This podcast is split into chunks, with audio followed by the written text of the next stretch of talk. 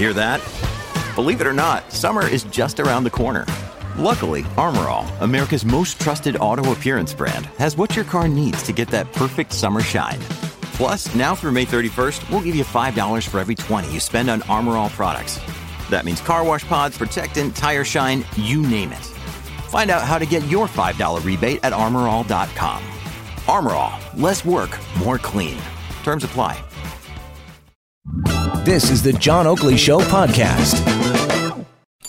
All right, we're back into it. Nine minutes away from a news update. On the other side of the news, we'll be talking to Chris Lang. He's the senior manager with this Aviva fraud project, where they've uh, just come out with their second annual report that shows that fraud is costing Ontarians about $2 billion a year. And uh, as a consequence, many in this survey that they conducted say that uh, I guess about 75% believe that uh, fraud is committed by about uh, 25% of the uh, occasions when you've got uh, cars being reported broken into and so on and so forth.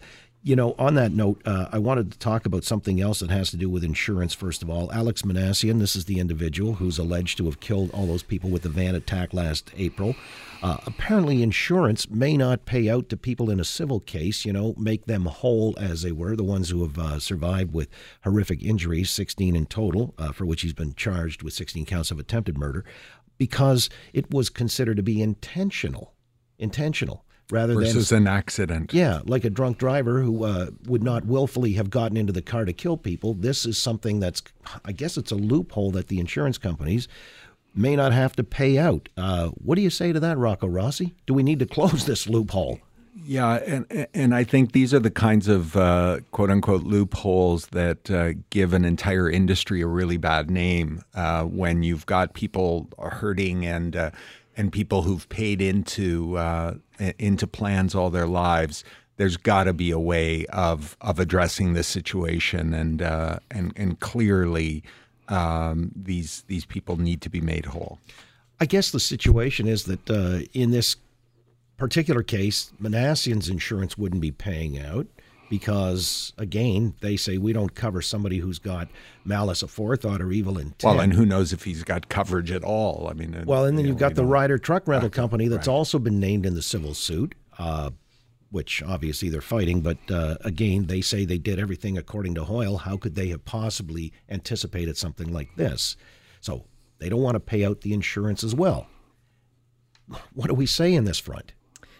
You know, this is really a tough one. And it seems like, you know, when you talk about, you know, start splitting hairs as to why they would not pay out to the to the survivors, you know, the, and we all run into these type of people. I call them the buy the book people that, you know, look at the look at the rules, read them and say, "Okay, well this is just the way it is." But, you know, there's real extenuating circumstances here. And even though it wasn't an accident or an act of God, so to speak, you know, it was horrific. And you really have to take the context of how this all happened before you start quoting chapter and verse. So somebody has to pay. Somebody's insurance company is going to pay. I don't know who it will be, but certainly um, I think that, you know, you made the, the, the correct assumption that this is one of those things that could really be a black mark on an entire industry. Well, they say the statutory minimum for coverage would be two hundred thousand uh, dollars, and that's for everybody. So it's a pittance. I mean, it's, you know, 10, it, 12 grand a piece. It really becomes unfortunate when insurance companies start to get into semantics about whether people are covered or not. I mean, when you buy travel insurance, there's a disclaimer in there that says they're not going to cover you for acts of war. So you go off to a war region and you're involved in a war. But the people walking along uh, Yonge Street were not in a war zone. No. Um, that may well be, or you know, we'll find out what the courts say, an act of terror, an act of war, however it's it's looked at. But it comes down to semantics. I've even heard of health insurance claims that were denied because the people were asked, "Were you ever tested for BP or for blood pressure?" Um, uh, and and they say no because I've never had high blood pressure. But they say, "Oh yeah, remember when the doctor put the cuff on you? That was a test for high blood pressure. Therefore, we're not going to cover your your heart disease now." Those kind of semantics are things people get very angry about, and I think insurance companies often are seen and whether it's true or not, as uh, working to find ways not to pay, and it would seem that's what's happening Almost here. sounds like a perjury trap in the Mueller investigation. I've got to ask you, Mr. Sparrow. I know before you were into the thespian thing, uh, Mm-hmm. you were also a first responder with EMS. That's right. Yeah. And, and now there's a, a report, and we talked to Jim Karygiannis, who's a city councilor from out Scarborough Way last week. Uh, he's claiming, based on a tweet from the union rep right now, that there are not enough uh, first responders or EMS workers out there, and sometimes at the peak, I guess it was the night of November 25th at 3:30 in the morning, only 16 vehicles were available to a city of almost three million people. What do you hear? What do you know? Well, I got to tell you that uh, first off, uh, full disclosure, it's been 30 years since I was a paramedic, but we didn't have enough ambulances back then, and the exact same thing was was going on. Is that the time that it took to transfer a patient to the staff in the ER meant that the ambulance may well be out of service for 45 minutes or or an hour as it waited uh, to transfer them over to the staff because the emergencies are overcrowded and the ambulances can't just leave the person in the hallway and walk away and hope that somebody will check up on them. They have to follow uh, due process in handing them over. These uh, uh, paramedics and, and ambulance folks are working 12-hour shifts. A typical call is going to take at least an hour to you you respond, you pick up the patient, you bring them back. You've got the paperwork to do. These guys and guys and gals end up doing 14-hour shifts and longer, multiple days in a row. I think the longest shift, the C shift, is like six days, and that's uh, a hell of a lot of work. And you start to become exhausted when you when you're doing that. Um, so, in fact, we have a growing city. We do need more ambulances. We uh, do need more ambulance uh, workers and, and paramedics, and we also need to address what's going on in the emergency departments. Uh, you know, under a previous government, they closed a lot of hospitals in in in the area, and in fact, we need perhaps uh, more uh, based on the expansion of our population. But but Dave, one of the other things we need to do is because you originally. Um, Johnny said uh, first responders and then said, okay, the paramedics and ambulance people. We also have this whole group called firemen.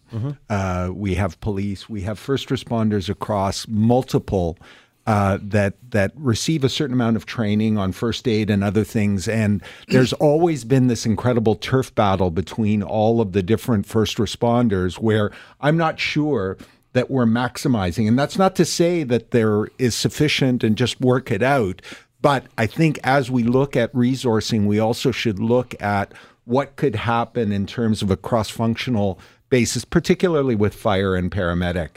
Well, you, you're absolutely right, Rocco. Is they have tiered responses. Um, they have uh, police, fire, and then ambulance. Try to get somebody with some training out to the the scene. Uh, the police, to to my understanding, they're not carrying automatic defibrillators or or oxygen. Sometimes the fire Most fire are. fire, fire are, and so they can deal with the crisis, but they can't transport the patient, and they're not carrying the drugs and other things that uh, can now be given in the field in order to sustain life. And then when you do transport the patient, that's where the backlog actually occurs. As you arrive in the emergency department, um, my my wife happens to work at one of the uh, teaching hospitals here in Toronto. When I go to pick her up, oftentimes I'll see seven, eight ambulances lined up in the emergency, and each one of those is a patient that has needed an emergency response and needs to be handed over to the staff in a functional way so that the person uh, receives the attention that that they need. And it can't be simply grab them off one stretcher and we're out to do the next call. They actually have to follow some kind of procedure. All right. Well, uh, and you know, there's always that complaint too, Rocco. You kind of alluded to it. Uh, less love shown to the EMS than there is to police and fire. Fire. It, yeah. it- it's No, true. sure. Unfortunately, is Yeah. is that the fire firemen especially are considered heroes. The police are considered people who put their lives on the line, and the EMS come in and just uh, clean up the damage. But in fact, um, uh, I certainly, if I were to have a coronary saved a lot of lives. I'd like a paramedic start doing CPR.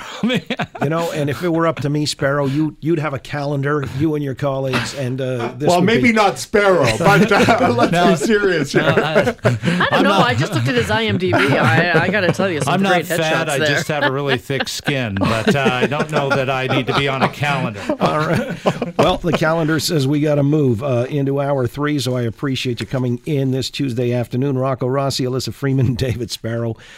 We'll talk again next time. Thank you so much. Basking in reflected glory. Yes, you are. Thanks for listening to the John Oakley Show podcast. Be sure to rate, review, and subscribe for free at Apple Podcasts, Google Podcasts, and anywhere else you get your on demand audio.